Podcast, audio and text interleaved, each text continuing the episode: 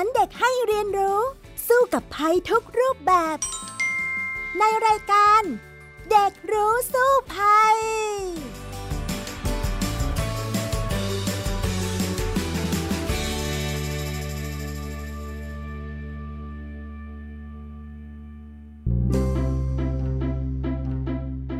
สวัสดีค่ะ คุณผู้ฟังคะต้อนรับเข้าสู่รายการเด็กรู้สู้ภัยค่ะ วันนี้พี่ดารินกำเนิดรัฐมากับน้องชานุวัตรตั้งมนัทวงศ์หรือว่าน้องเอริกนั่นเองค่ะ สวัสดีค่ะเอริก สวัสดีครับพี่ดาริน สวัสดีครับคุณผู้ฟังทุกท่าน วันนี้เอริกมีเรื่องมาคุยกับพี่ดาริน รู้สึกว่าจะเป็นเรื่องที่กำลังเป็นประเด็นทางสังคมในตอนนี้เลยนะคะ นั่นก็เรื่องของอันตรายจากกัญชาในเด็กทำไมเอริกสนใจเรื่องนี้ล่ะคะ เพราะว่าปัจจุบันนี้นะครับเราสามารถพบเจอกัญชาได้บ่อยมากขึ้นกว่าเมื่อก่อนมาก ๆ เลยครับ เพราะว่ากฎหมายสมัยนี้ได้เปิดให้ตั้งแต่วันที่ 9 มิถุนายน ปี พศ 2565 เป็นต้นไป การสูบกัญชาไม่มีความผิดทางด้านกฎหมายยาเสพติดทำให้หลาย ๆ คนเป็นห่วงว่าหากตัวกัญชาเนี่ยมันไม่ได้อยู่แค่ในทางการแพทย์หรือแค่การเสพของผู้ใหญ่เนี่ยครับแต่มันจะหลุดลอดมาหาเด็กๆ แล้วมันจะมีผลอันตรายอย่างไร ในปัจจุบันนี้ยังเป็นที่ถกเถียงกันอย่างมากเลยล่ะครับ เพราะว่าเราสามารถพบเจอกัญชาได้ทุกที่ ในบางครั้งเนี่ยเรายังไม่รู้ตัวด้วยซ้ำเลยครับว่ามันอยู่รอบตัวเรา ใช่แล้วล่ะค่ะ เพราะว่าตอนนี้เนี่ยพี่ดารินเคยทำข่าวนะ ตั้งแต่ตอนที่ว่าแพทย์เนี่ยโดยเฉพาะแพทย์แผนไทยอยากจะนำกัญชาเนี่ยเข้ามาใช้เพื่อการรักษาทางการแพทย์ อันนั้นก็เห็นด้วยนะ แต่ตอนนี้เนี่ยพอกฎหมายเปิดโอกาสให้มากขึ้นกลายเป็นว่า ไม่ได้ใช้เพื่อทางการแพทย์แล้วเนี่ยมันกลายเป็นการใช้เพื่อการพักผ่อนหย่อนใจเพื่อความสนุกแบบนี้แล้วก็ตรงนี้เนี่ยอาจจะเป็นอันตรายได้เหมือนกันนะคะ เพราะว่าอย่าลืมว่ากัญชาอย่างไรก็ยังเป็นยายาถ้าหากว่าใช้ผิดวิธี ก็อาจจะทำให้เกิดผลเสียอย่างที่เราไม่คาดคิดเลยนะคะเอริกคะใช่แล้วครับพี่ดารินค่ะ เอาละค่ะ ถ้าอย่างนั้นเดี๋ยวเราไปคุยกันในรายละเอียดในช่วงแรกของรายการกันเลยค่ะ ช่วง รู้สู้ภัย มาถึงช่วงแรกของรายการกันแล้วนะคะ พูดถึงเรื่องกัญชาแล้วเนี่ย หลาย ๆ คนก็กลัวนะ ว่าอุ้ยมันจะเป็นสิ่งที่ไม่ดีหรือเปล่า แต่จริง ๆ แล้วพี่ดารินก็ต้องบอกว่าจริง ๆ มันมีประโยชน์หลายอย่างในทางการแพทย์นะคะ เพราะว่าเนี่ยมันจะมีฤทธิ์ที่จะช่วยให้หลาย ๆ คนที่ป่วยเนี่ยเขาหายได้เลยนะคะ ใช่ครับพี่ดาริน แล้วทำไมเขาถึงเปิดให้มันใช้ได้เสรีขนาดนี้ล่ะครับพี่ดารินทำไมเขาไม่ล็อกไว้แค่คุณหมอที่มีใบอนุญาตเท่านั้นที่สามารถใช้ได้หรอครับ จริงๆ แล้วเนี่ยก็อาจจะเป็นการที่หลากหลายความคิดด้วยกันนะคะ เพราะว่ากัญชาเนี่ยเดิมเลยทีเดียวก่อนที่มันจะถูกประกาศว่าห้ามใช้เป็นยาเสพติดอะไรแบบนี้มันก็เป็นสมุนไพรที่คนไทยเนี่ยก็ใช้กันมาเนิ่นนานแล้ว ส่วนใหญ่ก็ใช้ในทางการแพทย์ละค่ะ หรือแม้แต่ว่าคนในสมัยอดีตเนี่ยเอาใบกัญชาเนี่ยมาใส่ในน้ำก๋วยเตี๋ยวเหมือนคล้าย ๆ ว่าเป็น ผงชูรสอย่างเงี้ยทำให้อาหารอร่อยขึ้นด้วยซ้ำมันก็คือใช้ได้ในครัวเรือนทั่วไปในสมัยโบราณเนาะแต่ต่อมาเนี่ยเรามีการที่ประกาศว่ามันห้ามใช้เป็นสิ่งเสพติดใช่ไหมก็การปลูกการอะไรต่างๆเนี่ยก็เลยถูกจำกัดลงทำให้ประโยชน์ของมันเนี่ยก็เลยไม่ได้ใช้ประโยชน์กันได้อย่างเต็มที่อย่างที่เคยเป็นมา ตอนนี้เนี่ย ทั่วโลกเขาก็ค้นพบแล้วว่าจริง ๆ แล้วกัญชาเนี่ยก็มีประโยชน์เยอะมากเลย สามารถใช้ได้หลากหลายรูปแบบด้วยกัน ทางรัฐบาลเขาก็เลยตัดสินใจว่าเออน่าจะเปิดเสรีในเรื่องกัญชาให้ทุกคนเนี่ยปลดล็อกแล้วก็ปลูกได้ไม่งั้นเนี่ยถ้าหากว่าไม่ปลดล็อกนะ ชาวบ้านก็ไม่สามารถปลูกเอาไว้ใช้เองตามครัวเรือนได้อะค่ะ แต่นั่นแหละเอริกมันมีประโยชน์มันก็มีโทษด้วย ถ้าใช้ผิดวิธีอันนี้ละอันตรายเลยค่ะ พี่ดารินครับ เอริกเคยได้ยินคำกล่าวที่ว่า อาหารอร่อยเหมือนใส่กัญชา นี่ก็คือมาจากโบราณที่พี่ดารินเล่าว่าคนเขาเอาใบกัญชาไปใส่ในอาหารใช่ไหมครับ จริงค่ะเอริกคะล่าสุดในพี่ดารินก็ได้เคยทานใบกัญชาด้วยนะเออต้องบอกซะก่อนว่าในใบกัญชาเนี่ยมันจะมีสารที่ทำให้เมาเนี่ยน้อยมากๆเลย ฉะนั้นเนี่ยมันมีประโยชน์มากเลยนะคะ ทานแล้วเนี่ยมันจะทำให้คนที่นอนไม่ค่อยหลับเนี่ยหลับดีขึ้นอย่างเงี้ยค่ะ แล้วก็มีมีประโยชน์ต่อร่างกายนะ คนสมัยโบราณเขาก็เลยนิยมเอามาปรุงอาหารด้วยเหมือนเป็นส่วนผสมมาทำให้คนทานแล้วรู้สึกว่ามันอร่อยขึ้นอย่างเงี้ยค่ะ ทีนี้แต่ว่าพอมันเป็นสารเสพติดปุ๊บใช่ไหมทุกอย่างมันถูกเหมารวมไปหมด เจ้าคนที่เคยปลูกกัญชานี่ก็ปลูกไม่ได้แล้ว ก็เอามาใบมาใช้ประโยชน์ไม่ได้แล้ว ถามว่าทานใบแล้วมันจะเมาไหมเอริกคิดว่าทานใบแล้วจะเมาไหมล่ะคะเอริกว่าไม่เมานะครับพี่ดาริน อืมพี่ดารินนี่ยืนยันเลย เพราะว่าพี่ดารินเคยลองทานแล้ว วันหนึ่งเนี่ยพี่ดารินเคยไปทานร้านอาหารที่เขามีส่วนประกอบของใบกัญชาอยู่ แล้วก็พยาบาลเนี่ยแหละเป็นคนเปิดร้านอาหารนี้เขาก็มาอธิบายให้ฟังนะว่าไม่ต้องกลัวนะ ทานได้ไม่เมาแล้วก็อาหารทุกอย่างเขาเนี่ยจะใส่ใบกัญชามาเป็นใบๆให้เราเห็นเลยอะแล้วก็เลยลองทานดูค่ะ วันนั้นก็ไม่ได้เป็นอะไรร่างกายก็ปกติดีไม่ได้เมาไม่ได้รู้สึกอะไรเลยนะคะ ทั้งๆทที่ทานไปตั้งหลายใบ แล้ววันหลังก็พี่ดารินก็ลองดื่มเครื่องดื่มที่ใส่กัญชาด้วย ก็ปกติอีก เพราะว่ามันมาจากใบอะค่ะ มันจะมีเหมือนกับ ส่วนผสมที่ทำให้เมามันน้อยมากๆมาก ๆ อันนี้เนี่ยก็ไม่น่าจะเป็นอันตรายเท่าไหร่นัก แต่ว่าเราอาจจะเห็นข่าวเนาะว่าเด็กๆเนี่ยไปใช้กัญชากันเกินขนาดแล้วป่วยแล้วเข้าโรงพยาบาล อันนั้นอีกเรื่องหนึ่งเลยนะคะเอริกใช่ครับ แล้วใครสามารถใช้กัญชาได้บ้างล่ะครับพี่ดาริน คือตอนนี้เนี่ยกฎหมายเขาก็ประกาศออกมาแล้วนะคะ ว่าห้ามคนที่อายุต่ำกว่า 20 ปี ใช้กัญชาค่ะ ไม่ว่าจะใช้ในรูปแบบไหน เพราะว่ามันอาจจะมีโทษสำหรับเด็กๆด้วยนะคะ ก่อนหน้านี้เนี่ยเราก็จะเห็นว่าขายกันทั่วไปในขนาดตู้กดน้ำก็ยังมีเครื่องดื่มกัญชาตอนนี้ก็ไม่ได้แล้ว มันก็จะต้องมีการควบคุมและไม่ให้เด็กอายุต่ำกว่า 20 ปีนั้น ใช้เครื่องดื่มกัญชา เพราะว่าบางทีบางครั้งเนี่ยที่เป็นเรื่องเนี่ยอย่างเช่นไปผสมในเบเกอรี่แต่เขาไม่ได้เอาแค่ใบนะคะ เอาส่วนที่เป็นดอกอย่างเงี้ยค่ะ ใส่เข้าไปด้วย แล้วตรงนั้นนี่แหละจะเป็นสารที่ทำให้เมาแล้วทำให้เด็กเนี่ยแพ้ แล้วเข้าโรงพยาบาลได้นะคะเอริกแล้วกัญชามีผลอะไรกับเด็กอีกบ้างไหมครับพี่ดารินนอกจากอาการแพ้ครับ จริงๆ แล้วเนี่ยต้องอธิบายก่อนว่าในกัญชามีสารอะไร สารในกัญชาจะมี 2ออย่างด้วยกันเป็นหลักๆ ก็คือ THC แล้วก็ CBD นะคะ โดยกัญชาส่วนใหญ่เนี่ยจะมี THC เนี่ยสูงกว่า CBD ค่ะ ซึ่งสาร THC เนี่ยก็จะมีผลกระทบต่อสมองเด็กนะคะ กัญชาเนี่ยส่งผลกระทบที่รุนแรงโดยเฉพาะสมองของเด็กและวัยรุ่นค่ะ โดยจะทำให้พัฒนาการเนี่ยมันล่าช้า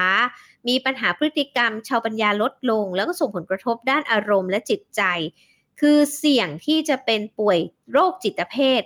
เกิดภาวะฆ่าตัวตายเสี่ยงที่จะทำให้เกิดการติดยาเสพติดอย่างอื่นๆ ตามมาได้นะคะ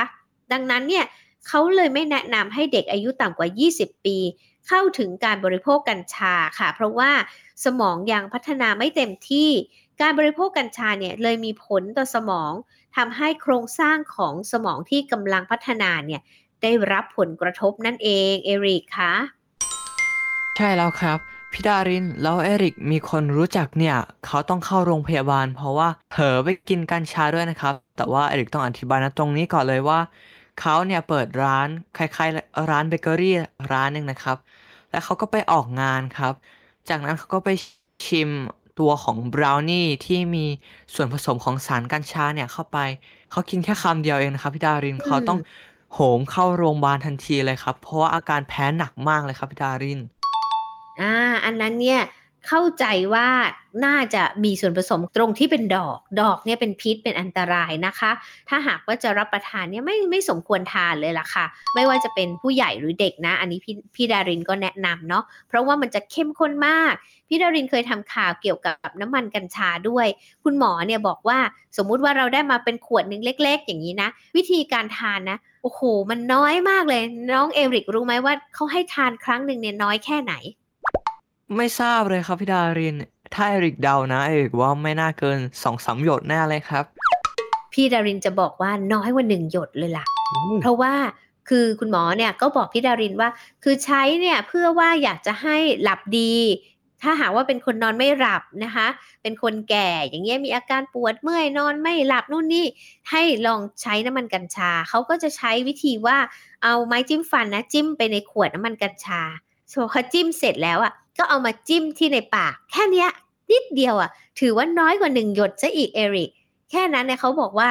โอ้ยจิ้มไปแค่นี้ก็ก็หลับดีมากแล้ว มันก็จะค่อยๆ ปรับสมดุลทำให้คนแก่คนวัยทองเนี่ยเขาก็จะมีสุขภาพใจสุขภาพกายที่ดีขึ้น อันนั้นเป็นข้อดี แต่ว่าถ้าเราใช้มันมากเกินไป เพราะอย่าลืมว่าสารสกัดจากกัญชาหรือน้ำมันกัญชาอย่างนี้นะ มันเป็นเข้มข้นไง มันเป็นการสกัดมาเข้มข้น แล้วเราไปใส่เยอะเกินไป เช่น อย่างที่พี่ดารินบอกว่าเขาให้กินครั้งหนึ่งน้อยกว่าหนึ่งหยดซะอีกใช่ไหมแล้วเราไปใส่ซะเยอะเลย สมมุติเอาไปใส่ในบราวนี่แล้วเยอะเกินไป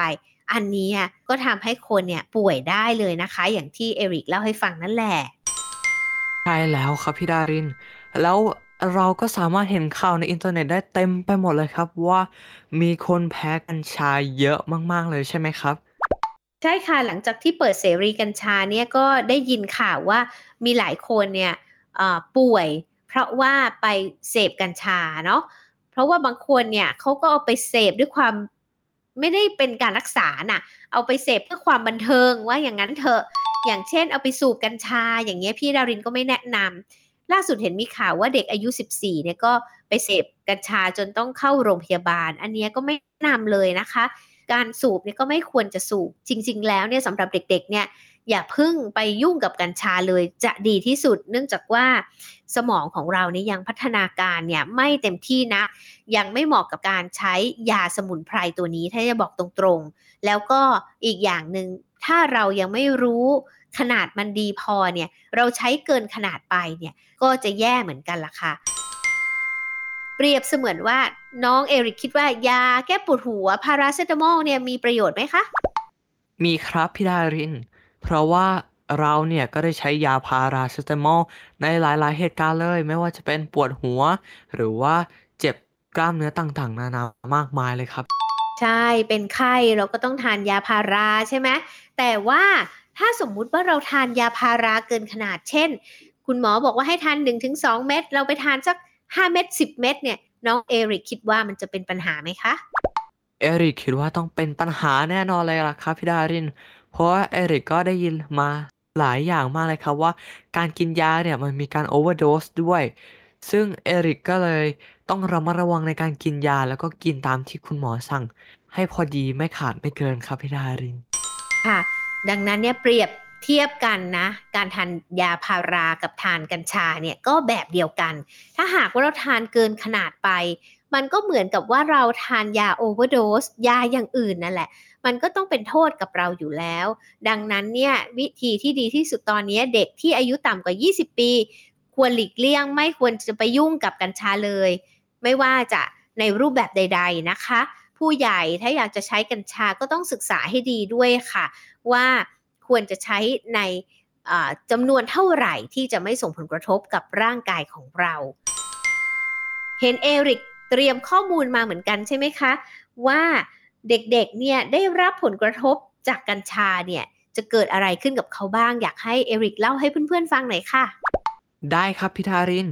กัญชานะครับจะเป็นผลเสียต่อเด็กนะครับในหลาย ๆ ด้านเหมือนที่พิธารินได้เกริ่นมาแล้วนั่นก็คือ เป็นโรคจิตเภทนะครับ เป็นภาวะการฆ่าตัวตาย เสี่ยงก่อเกิดการติดสารเสพติดอื่น ๆ มากมายนะครับทำให้ใจสั่นนะครับ หัวใจเต้นเร็วแน่นหน้าอกความดันโลหิตสูง หน้ามืดแล้วก็วูบนะครับ อันนี้เป็นอาการที่บ่อยที่สุดเลยครับพี่ดารินก็คือการแน่นหน้าอกเนี่ย ถ้าเกิดกินเกินปริมาณนะครับ เกือบทุกคนต้องรู้สึกแน่นหน้าอกแน่นอนครับ แล้วก็อาการทางระบบทางเดินอาหารนะครับ เช่น คลื่นไส้ ปวดท้องแล้วก็อาเจียนนะครับ อาการเหล่านี้ก็พบเจอเช่นเดียวกันในการชานะครับ แต่ถึงอย่างไรเราก็สามารถพบเจอได้ในอาหารทั่วไปที่เรากิน เราก็สามารถมีอาการคลื่นไส้ปวดท้องอาเจียน อันนี้เด็กก็รู้สึกว่าเป็นอาการที่เบสิกมาก ๆ เลยละครับ ใช่ค่ะ แต่พี่ดารินว่า ถ้าหากว่ามีอาการใจสั่นใจเต้นเร็ว อย่างนี้แล้วแล้วก็หรือว่าหน้ามืดเป็นลมอันนี้เนี่ยควรรีบไปพบแพทย์นะคะ อาจจะเป็นเพราะว่าเราใช้กัญชาเกินขนาดไปแล้ว แล้วก็ กำลังส่งผลร้ายกับร่างกายของเรานั่นเองนะคะเอริกใช่แล้วครับพี่ดาริน ดังนั้นหากใครมีอาการในข้างต้นนะครับ ก็อย่าลืมไปพบแพทย์ด่วนเลยนะครับ เพราะว่าบางทีเราอาจจะเกิดอาการกินตัวสารของกัญชาเนี่ยโอเวอร์โดสหรือเรามีอาการแพ้จริง ๆ เราก็ควรไปพบแพทย์ไว้ดีกว่านะครับ เยี่ยมเลยล่ะค่ะ พี่ดารินถามเอริกอีกอย่างหนึ่งเห็นบอกว่าไปหาข้อมูลมาว่า มีคนแพ้กัญชากันเยอะแยะเลยเนี่ยเขาแพ้จากอะไรบ้างเล่าให้ฟังหน่อยสิคะหลักๆเลยนะครับพี่ดารินก็คือใช้ส่วนอื่นของกัญชาที่ไม่ใช่ใบครับ เหมือนที่พี่ดารินพูดแย่เลยครับว่าเนี่ยคนเขาเริ่มเอาดอกไปใช้นะครับ เริ่มเอารากไปใช้ เริ่มเอาส่วนต่างๆ ของมันไปใช้ โดยที่ไม่ใช่ใบ ส่วนใหญ่นะครับมักพบในเบเกอรี่น้ำแล้วก็ เค้กต่างๆนะครับ อันเนี้ยก็จะพบที่เป็นอันตรายนะครับ ส่วนพวกกับข้าวเนี่ยส่วนใหญ่เอริกจะพบว่าเขาใช้ใบนะครับ เช่นผัดกะเพรากัญชาอย่างเงี้ยเป็นต้น อันเนี้ยเขาก็เลยไม่ได้ใช้ส่วนอื่นนะครับ แล้วก็บวกกับการที่นำตัวกัญชาเนี่ยหรือว่าตัวพวกดอกกับรากนะครับ ไปผสมกับส่วนอื่นที่ทำให้มันมีฤทธิ์เข้มขึ้นนะครับ เช่นตัวของน้ำมันนะครับ หรือว่าส่วน แป้งนะครับ อันนี้ก็จะทำให้มีผลมากขึ้น ไม่ว่าจะเป็นช็อกโกแลตหรือนมเนย พวกนี้ก็จะทำให้ตัวของสารมึนเมา THC เนี่ยเพิ่มมากขึ้น แต่ในทางกลับกันนะครับ หากเราเนี่ยนำไปต้มน้ำนะครับ จะทำให้สารพวกนี้เจือจางลงนะครับพี่ดารินใช่แล้วล่ะค่ะพี่ดารินน่ะเคยลองซื้อน้ำที่เป็นน้ำกัญชามาทานด้วยที่อยู่ในร้านสะดวกซื้อนะ มันก็จะมาจากใบเหมือนกัน ทานไปแล้วก็รู้สึกเหมือนเป็นชาปกติเลย ไม่ได้รู้สึกว่ามันเป็นยังไงเลยอะค่ะ ไม่ได้เมาไม่ได้อะไรเลยฉะนั้นเราก็คงจะต้องดูด้วยนะว่าการใช้กัญชาเนี่ยต้องใช้ให้ถูกต้องอย่าเอาช่อดอก เอาดอกมาผสม เอารากมาผสมอย่างนี้เนี่ยจะทำให้เกิดสารที่เป็นพิษได้ อันนี้อันตราย ถ้าเป็นแค่ใบเนี่ยพี่ดารินว่ามันก็จะปลอดภัยมากที่สุดแล้วนะคะ ก็คงจะต้องเรียนรู้กันอีกสักพักหนึ่งเลยสำหรับคนไทยที่ต้องเอาภูมิปัญญาจากคนเฒ่าคนแก่สมัยโบราณนะมาใช้ ก็เหมือนกับว่าเราก็ต้องรู้ว่าจะทานยาพาราต้องทานกี่เม็ดห้ามทานเกินกี่เม็ดแบบนี้เนี่ยก็จะลดปัญหาที่จะเป็นอันตรายลงได้นะคะเอริกคะใช่แล้วครับพี่ดาริน และปัจจุบันนี้นะครับเอริกได้เห็น content creator หลายๆ คนนะครับ เช่นยูทูบเบอร์เนี่ย เขาได้ทำ content เกี่ยวกับพวกกัญชาเนี่ยเยอะแยะมากๆเลยครับเอริกว่านี่อาจจะเป็นหนึ่งในสาเหตุนะครับ ที่ทำให้เด็กๆเนี่ยเริ่มสนใจกัญชากันมากขึ้น บางทียังไม่รู้นะครับว่าเด็กที่อายุต่ำกว่า 20 ปียังไม่สามารถใช้กัญชาได้นะครับ เขาก็เลยไปลอง เพราะว่าเห็นว่า อุ้ยพี่คนนี้เขาลองมาแล้ว เขาก็อยากไปลองบ้าง เอริกคิดว่าอันนี้ก็อาจจะเป็นหนึ่งสาเหตุที่สำคัญเลยแหละครับ ใช่แล้วล่ะค่ะ เรื่องกัญชาเนี่ยดาบสองคมมากเลยทีเดียวนะคะ เอาละค่ะ เดี๋ยวเราไปคุยกันต่อในช่วงต่อไปเลย ช่วงรู้แล้วรอดค่ะ ช่วง รู้แล้วรอด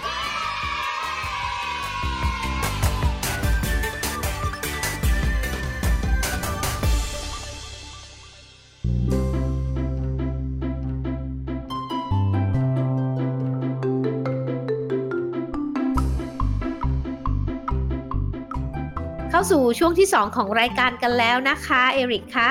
ก็อย่างที่เราคุยกันแล้วนะคะ กัญชาเนี่ยจริงๆเนี่ยมีประโยชน์มากๆเลย ช่วยให้ให้คนที่ป่วยคนไข้หลาย ๆ คนหลาย ๆ โรคที่เขารักษาไม่ได้เนี่ยกลับดีขึ้นมาได้นะคะ แต่ว่ามันก็เป็นดาบสองคม มันก็สามารถที่จะส่งผลกระทบให้เกิดความเป็นพิษได้ถ้าหากว่าเราไม่รู้วิธีใช้มันอย่างถูกต้องค่ะเอริกคะ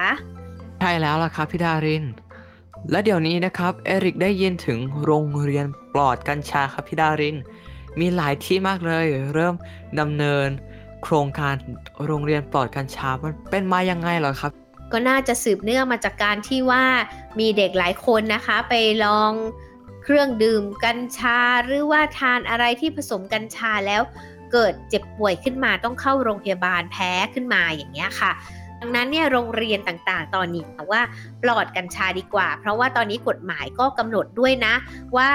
ห้ามเด็กที่อายุต่ำกว่า 20 ปีใช้ใช่ไหมล่ะคะ มันก็จะผิดกฎหมายด้วย ฉะนั้นเนี่ยตอนนี้เนี่ยพี่ดารินก็เลยคิดว่า